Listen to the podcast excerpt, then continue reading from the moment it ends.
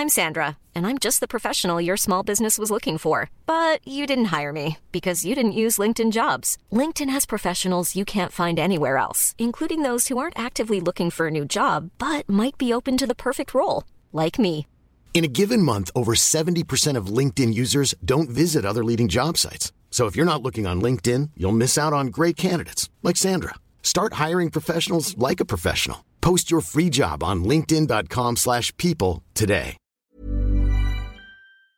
Au moins 2681 morts et 2476 blessés. C'est le terrible bilan du séisme qui a touché une partie du Maroc dans la nuit de vendredi à samedi. Alors je suis arrivé sur place avec une partie de mon équipe pour vous informer sur la situation, mais surtout relayer la mobilisation et les actions sur place. Et au passage, la raison pour laquelle les actus du jour n'ont pas été postées euh, lundi, c'est qu'on était dans un village reculé au fin fond de montagne euh, au Maroc, justement pour vous montrer euh, la situation. Vous verrez tout cela cette semaine dans ce format des actus du jour et sur notre compte euh, Instagram. Mais du coup, voilà, c'est ce qui fait que les actus du jour euh, sortent en retard. Avant de passer aux actualités euh, en bref, je voulais tout de même vous faire un premier point important. Dans la nuit de vendredi à samedi, le séisme le plus puissant jamais enregistré au Maroc a donc frappé le pays, faisant plus de 2500 morts selon les premiers décomptes et plus de 300 000 personnes affectées. Il a été mesuré à 6,8 sur l'échelle de Richter, même si cette mesure n'est pas précise. Je vous mets un lien en description pour comprendre pourquoi. L'enjeu en ce moment, en fait, c'est l'accès aux aides pour les populations touchées. En effet, beaucoup des victimes se trouvent dans des villages très très isolés dans les montagnes. Résultat donc, l'aide peut mettre du temps à arriver. Ici, du coup, la mobilisation des habitants est extrêmement forte. Alors, à ce sujet d'ailleurs, vous avez peut-être suivi la polémique concernant euh, la question de l'aide de la France au Maroc. Certains médias, surtout en France, ont titré que le Maroc refusait de l'aide française pour des raisons politiques. Mais alors, qu'en est-il réellement sur le sujet? On va faire euh, très rapidement euh, là-dessus, mais ce qu'il faut comprendre, c'est que certes, les relations entre la France et le Maroc sont tendues. Tendues depuis que la France a décidé en 2022 de réduire de moitié le nombre de visas accordés aux Marocains. Tendues aussi sur la question du Sahara occidental. Là-dessus, on aura l'occasion euh, d'en reparler.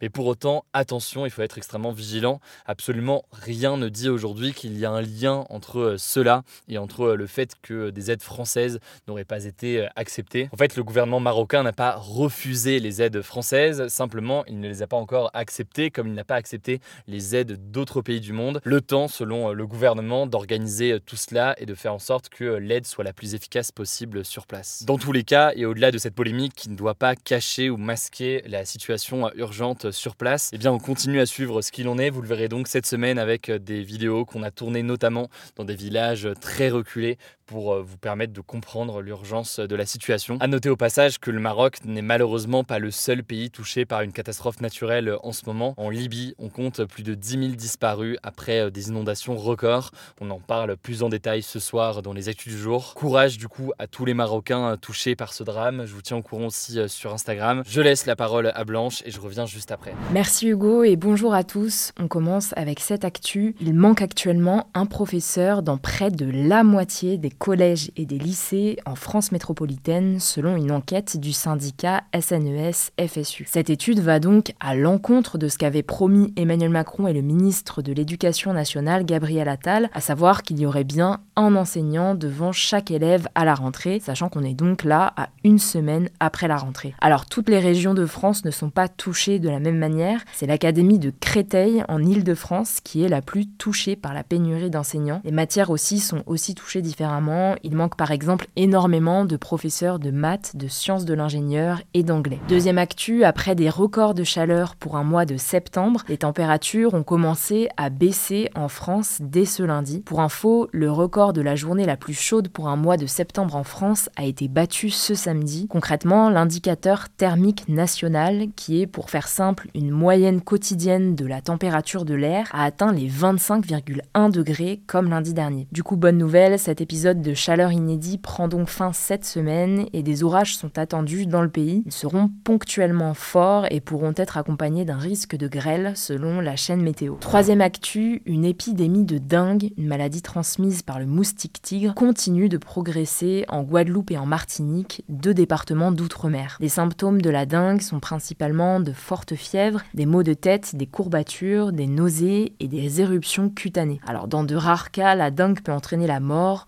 d'autant plus qu'il n'existe pas encore de traitement pour lutter contre cette maladie. Depuis début 2023, 6 personnes sont mortes de la dengue en Martinique et en Guadeloupe, où les hospitalisations sont en hausse. Les autorités sanitaires appellent donc la population à consulter un médecin en cas de symptômes. Quatrième actu, l'Éthiopie, un pays situé en Afrique de l'Est, a fini ce dimanche de remplir son méga barrage sur le Nil, le principal fleuve d'Afrique. Les travaux de ce barrage, qui est considéré comme le plus grand d'Afrique, ont commencé en 2011. Concrètement, il sert à doubler la production d'électricité en Éthiopie, alors que seulement la moitié de ses habitants y ont actuellement accès. Le truc, c'est que la construction de ce méga barrage est critiquée par l'Égypte et le Soudan, qui craignent qu'il ne réduise leur approvisionnement en eau. Les deux pays avaient plusieurs fois demandé à l'Éthiopie d'arrêter son remplissage en attendant la signature d'un accord entre les trois États. Ce dimanche, l'Égypte a donc condamné une opération, je cite, illégale. Le Soudan, de son côté, n'a pas encore réagi. On vous tiendra au courant. Cinquième actu, deux nouvelles victimes des attentats du 11 septembre 2001 à New York ont été identifiées quelques jours avant le 22e anniversaire de ces attaques terroristes contre les États-Unis qui ont causé la mort de près de 3000 personnes. Ces nouvelles victimes, ce sont donc un homme et une femme dont les restes dans les tours du World Trade Center ont pu être identifiés grâce à leur ADN à l'aide d'une nouvelle technologie utilisée par l'armée américaine. Elles sont donc respectivement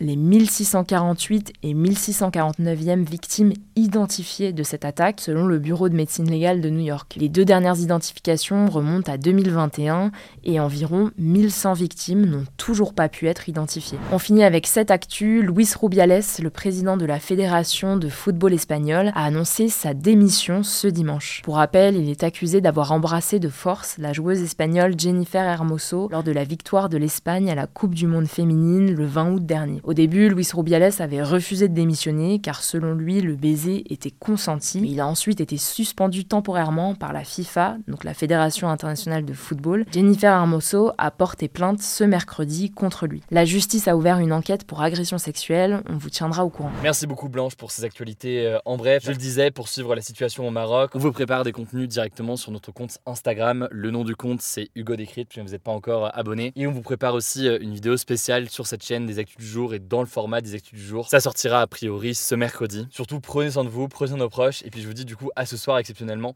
pour un nouvel épisode des actus du jour. On va parler de la rencontre entre Vladimir Poutine et Kim Jong-un.